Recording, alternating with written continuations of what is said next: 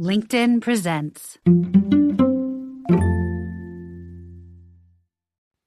Welcome to the Human Capital Innovations Podcast, where your source for personal, professional, and organizational growth and development, where we share original research, explore industry trends, and interview executives and thought leaders from across the globe.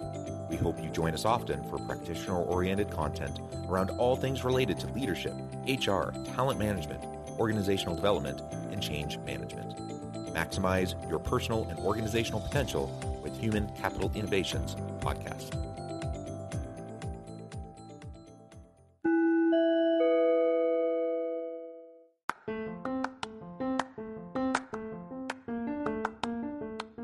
Do you enjoy the Human Capital Innovations podcast? Enjoy ad free listening by going to the Patreon page, and please consider contributing even at the producer or sponsorship level. And please leave a review. Thank you for your support.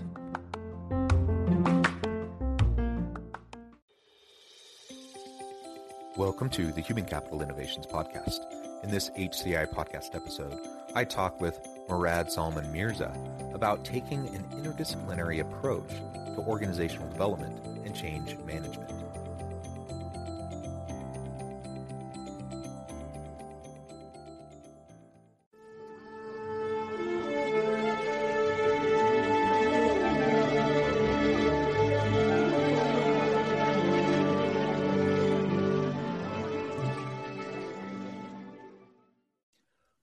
Salman Mirza, welcome to the Human Capital Innovations Podcast.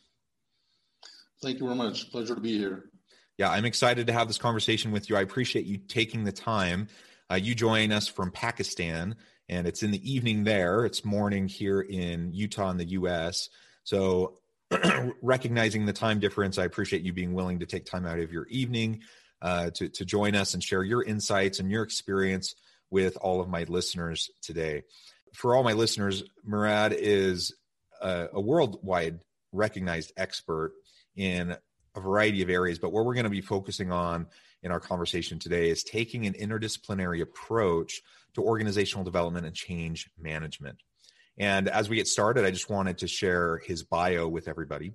Murad Salman Mirza is an innovative thinker and an astute practitioner with more than 20 years of multidisciplinary experience in organizational development, talent management, and business transformation in a rich array of roles, such as board member, senior executive, corporate manager, consultant, trainer, auditor, author, speaker, mentor, etc.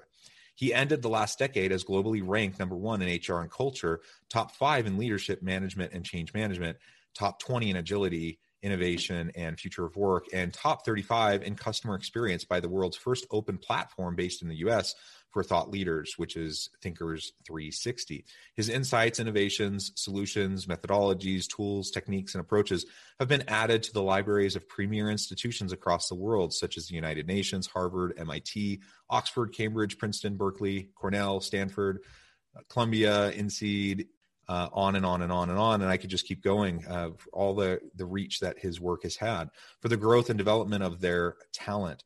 He has successfully guided trained and enabled organizations from the services and manufacturing sectors in gaining competitive strategic and operational advantages through ingrained core values cohesive uh, corporate culture fervent embrace of diversity and inclusion practices and responsive organizational design and structures incisive organizational development interventions, engaged talent management initiatives, robust management systems, astute use of uh, technology, and an unrelenting focus on enhancing the delight factor for internal and external customers. Currently, he's advising, consulting, and, and doing training and development work and mentoring uh, and speaking with regional and global professional forums. Additionally, he engages as a contributing author, blogger, and guest columnist for several prestigious publications around the world.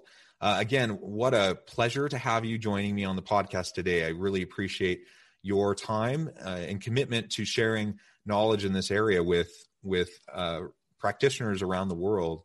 And uh, before we launch into the conversation about uh, organizational development and change management from an interdisciplinary perspective, is there anything else you would like to share with listeners by way of background, personal context, or anything like that? Uh, thank you so much again, Jonathan, for uh, a wonderful introduction. And it's truly a pleasure exchanging my views with you. I think uh, I just uh, look forward to exchanging my uh, uh insights uh, based upon the experience I've had in working uh, with different kinds of clients and in different countries. And I think that's the richness that I bring to this conversation as we move along. Yeah, wonderful. And, you know, as we were talking in the pre interview, you were sharing a little bit about your situation, you know, during the pandemic, and, and you had just come from a, nearly a decade in United Arab Emirates, and now you're back in Pakistan. Um, but you truly are a global um, a global expert and have experience uh, in many many places. So I also appreciate that and am excited to pick your brain about some of these principles as they relate not just within you know a single context like in the U.S. Um, mm-hmm. or a Western kind of a context, but really more generally. So let's let's start there. And I know you, you like to talk about, excuse me, how you focus on an interdisciplinary approach to OD change management and and that, that type of work within organizations to shape cultures and to make sure that you have healthy, engaging environments for employees. Um, so maybe you can start by describing for us your philosophy of OD and change management, and then we can get into some of the particulars um, around what that can look like in organizations, how we apply the interdisciplinary elements, and then look at some global uh, differences around the world. Okay. Uh, so, Jonathan, I tend to view organization development as a um, broader uh, pathway to achieving organizational effectiveness uh, in terms of uh, you know doing various interventions do, uh, throughout the organization. And uh, change management is actually uh, the pathway through which you can uh, in, input a systematic methodology in terms of achieving those goals accordingly. So I think they're intertwined very closely to each other. Uh, but uh, you know it's it's important to seek the ultimate goal and not just be lost into uh, the the uh, the tools and techniques of the things it, itself. Because a lot of these change efforts and initiatives have a very high probability of failure if you're not looking at a broader picture especially from a humanistic angle. And with the technology aspect coming in it seems like everything seems to be gravitating towards automation, whereas we're looking uh, or even actually marginalizing some of the things that are more important in this context, which is actually the human factor that needs to be kept at, in mind accordingly. And I'll give you an example. In UAE, there's a lot of um, effort being put into uh, putting technology into each and every aspect of various organizations. Now, this has actually resulted into a lot of apprehension and uh, problematic relationships between uh, the employees and the management because 90% or uh, thereabouts of the employees are expats. So they're always looking at the possibility that they might have to wrap up everything, you know, fold up their lives, however comfortable they may be, and just have to seek uh, other avenues because their company is not actually aligning its own strategic imperatives with their own individual ambitions. So they're not pulling in the same direction together. So sometimes when uh, a change initiative is announced, it actually results in ringing alarm bells for all these people in the workforce that start looking at uh, the possibility that, hey, I might be actually a victim rather than uh, be a, uh, facilitator for such a change. And that sort of uh, uh brings in the mindset of a uh, survivor, and then it sort of upends all kinds of positive initiatives because there's an internal struggle that starts going in these organizations where everybody is looking for each other rather than everybody uniting as a team and working for the higher goal of making sure that uh, the organization remains relevant and competitive in the digital age. So these are the interesting dynamics that sort of evolve in that context, especially with organizations that are putting technology way uh, above the concerns uh, of the humanistic factor, and they're not actually looking at an optimum balance between the two. Yeah, those are really great points, and you you raise the the important issue of change fatigue uh, and resistance within organizations. And of course, yes. we see we see that all the time. And you aptly pointed out that the vast majority of change initiatives tend to fail. There's a lot of research on this, and they fail for a variety of reasons.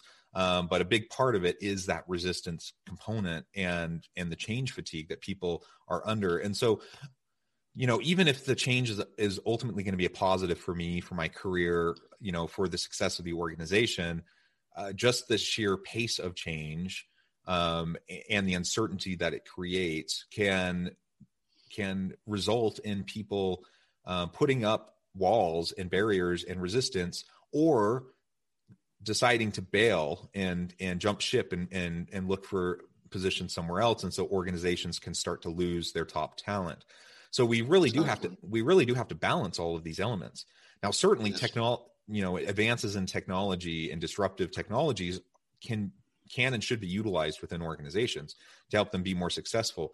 But to your point, we need to be very thoughtful about that. We need to take a holistic approach to understanding the organization, its challenges, and the issues at play.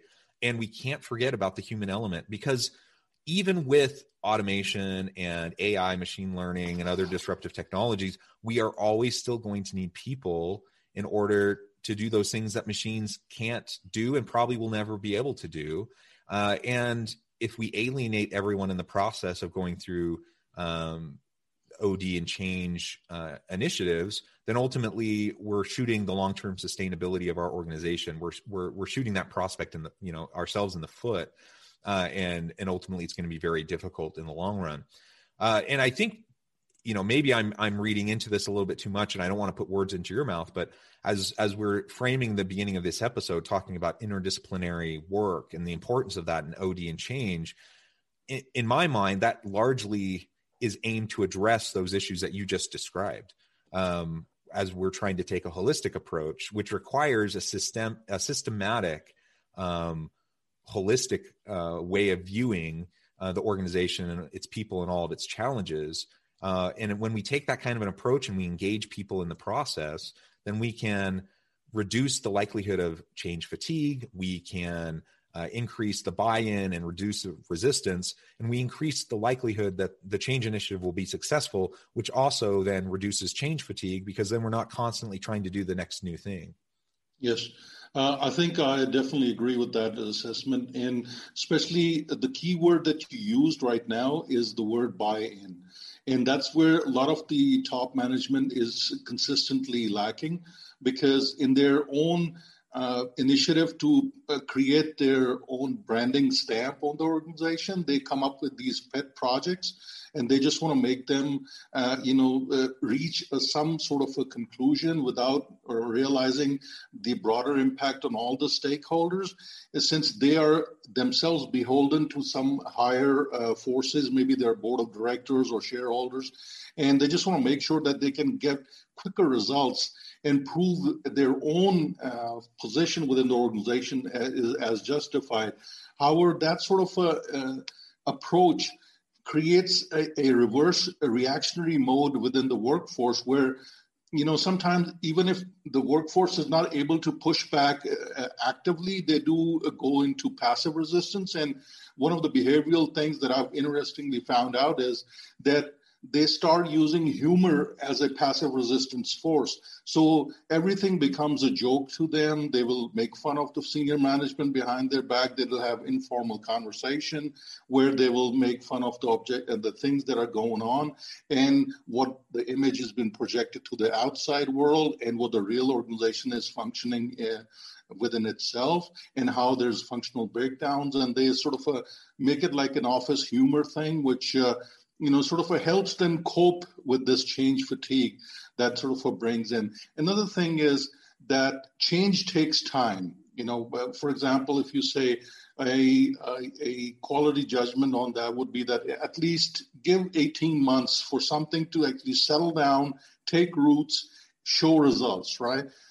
But in this uh, hyperly competitive and sped up world, you know, and especially in organizations who are actually forced to give quarterly results on how the organization is doing, everything needs to be then and there at the quickest way possible. Now, change takes time and it needs to be ingrained before it shows results, before it can be assessed properly, and the next initiative can be built upon that or made sure that the results have been achieved so it uh, they actually align with the higher objective of sustenance within the competitive world. And in that, a lot of get people get frustrated. You talked about the talent leaving the organization. It's a very common factor. They get frustrated. You you start losing your best people, and then you bring in the diversity and inclusion factor.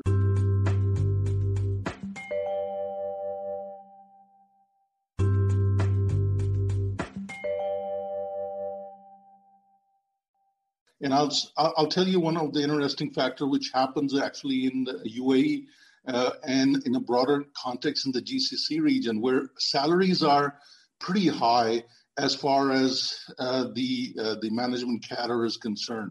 So a lot of expats are not attracted uh, because there's anything other than higher salaries that are being offered to work in there. So they leave their homes, whether in Europe or US or Canada, even uh, Pakistan, India.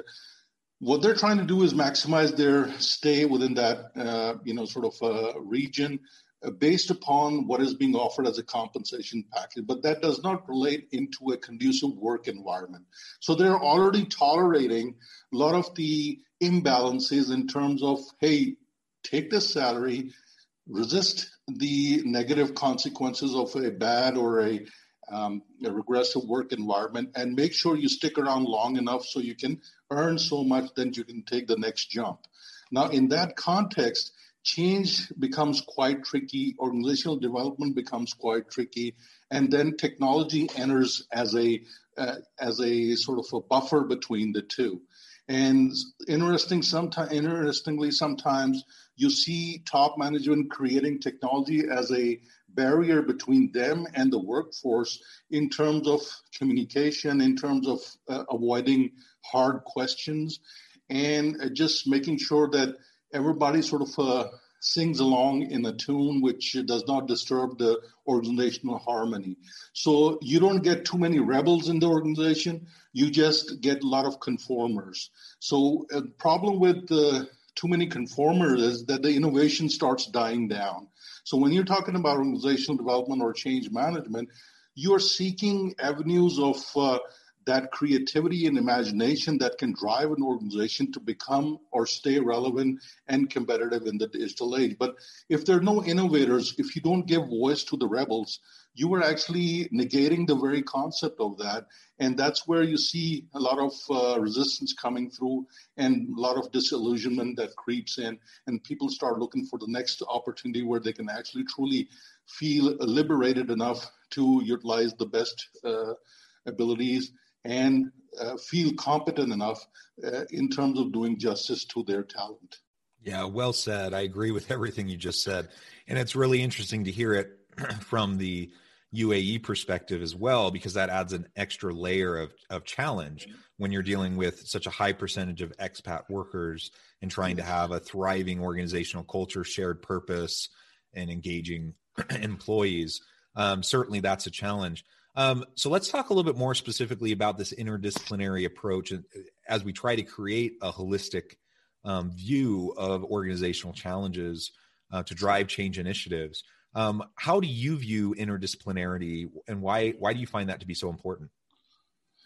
I think it, it's important because it puts it contextualizes a lot of the principles and aspects and uh, methodologies in a in a clarified manner for people to embrace and create a buy-in and be part of the movement itself. And it does not alienate them from the higher purpose hey i'm pulling towards it because i gain something from it and the and the organization gains something from it.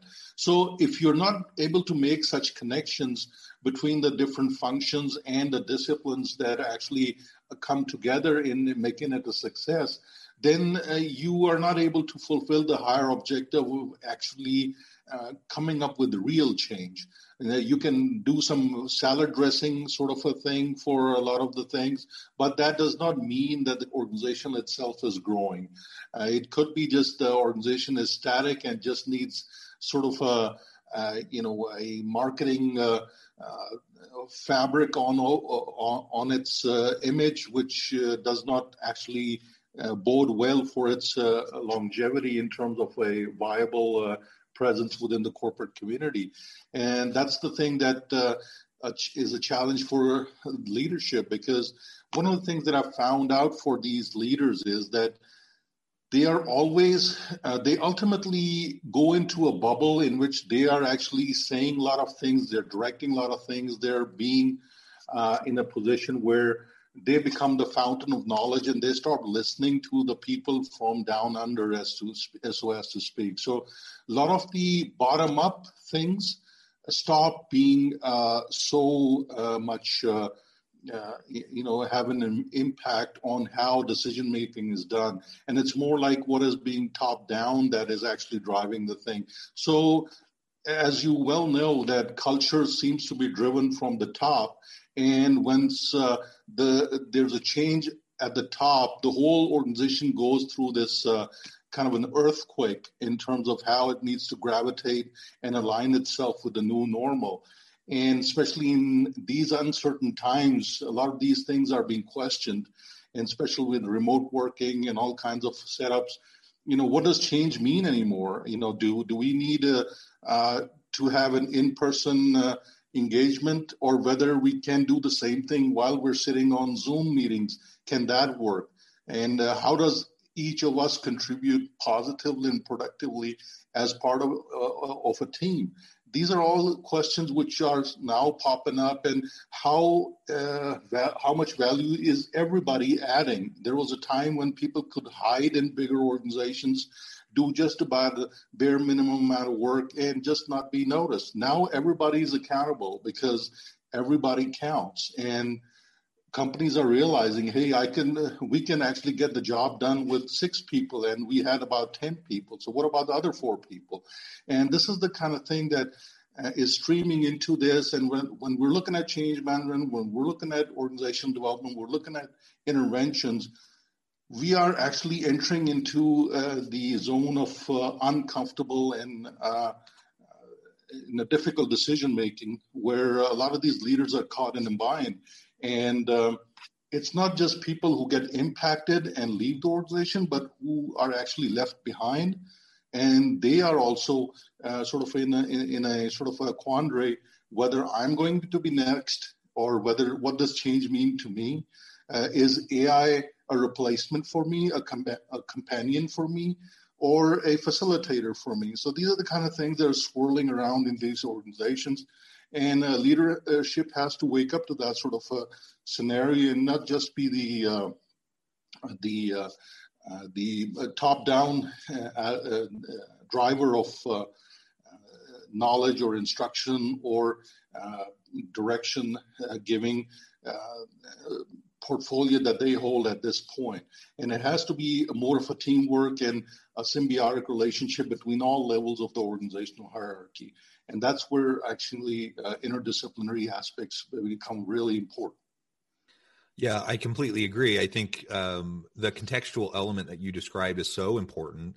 And when I'm, you know, I, I teach at the university, and when I teach students about OD and change, one of the very first things we explore is the origins of organizational development emerging really from an interdisciplinary background where you had people coming from all different social science disciplines who focused on organizations and work.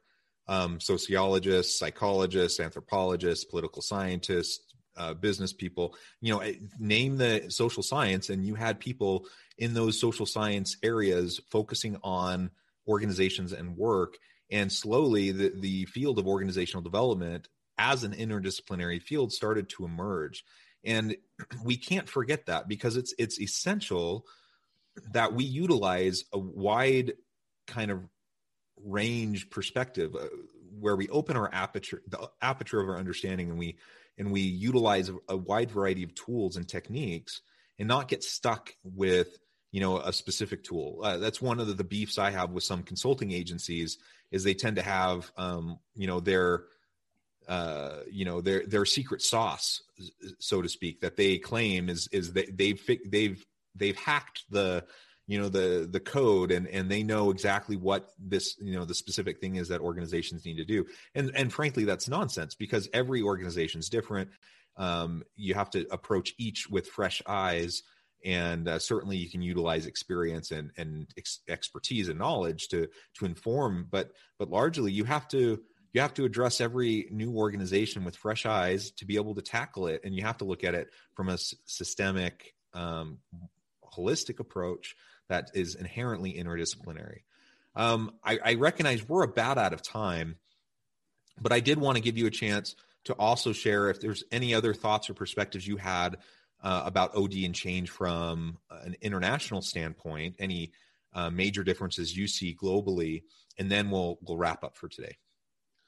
Uh, I think uh, I've truly enjoyed uh, my conversation with you, Jonathan.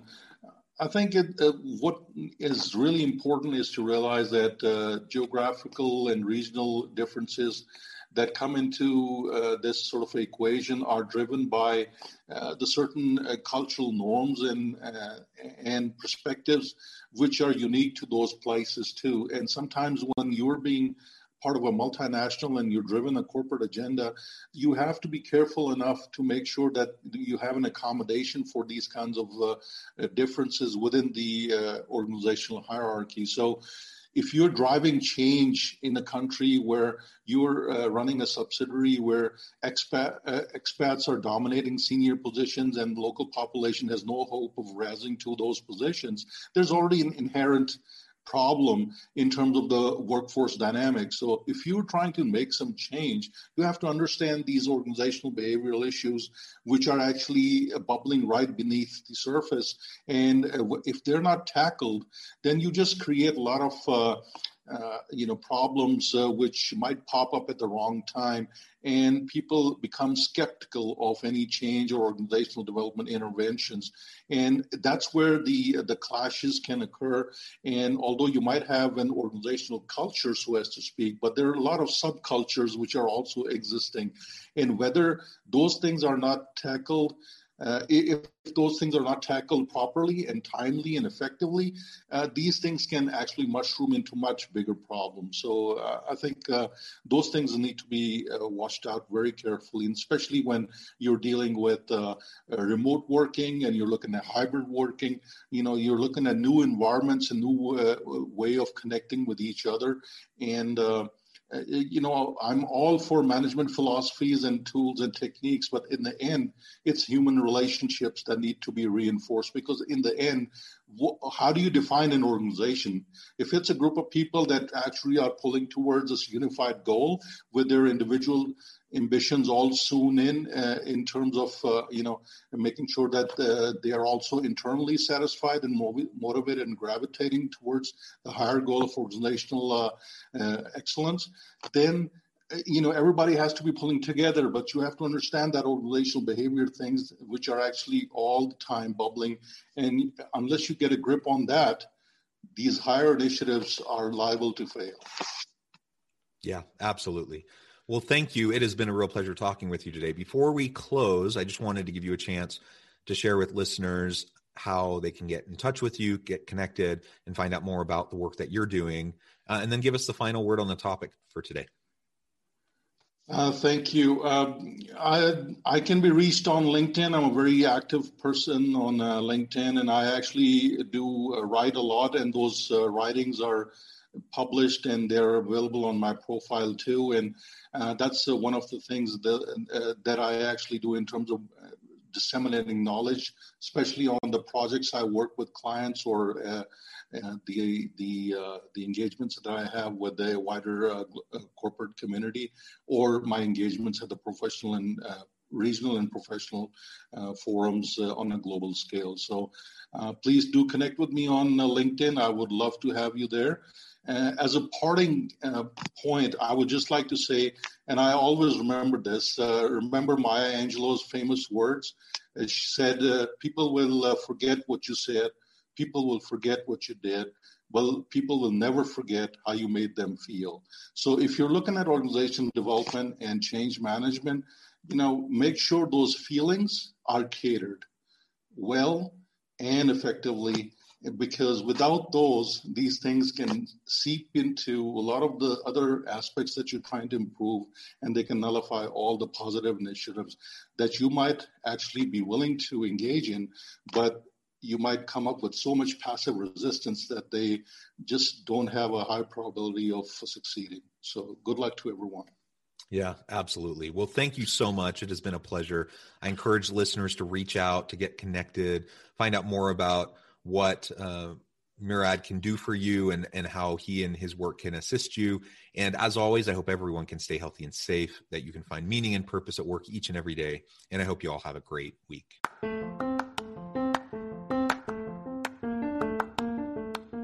You enjoy the Human Capital Innovations podcast? Enjoy ad free listening by going to the Patreon page. And please consider contributing even at the producer or sponsorship level. And please leave a review. Thank you for your support.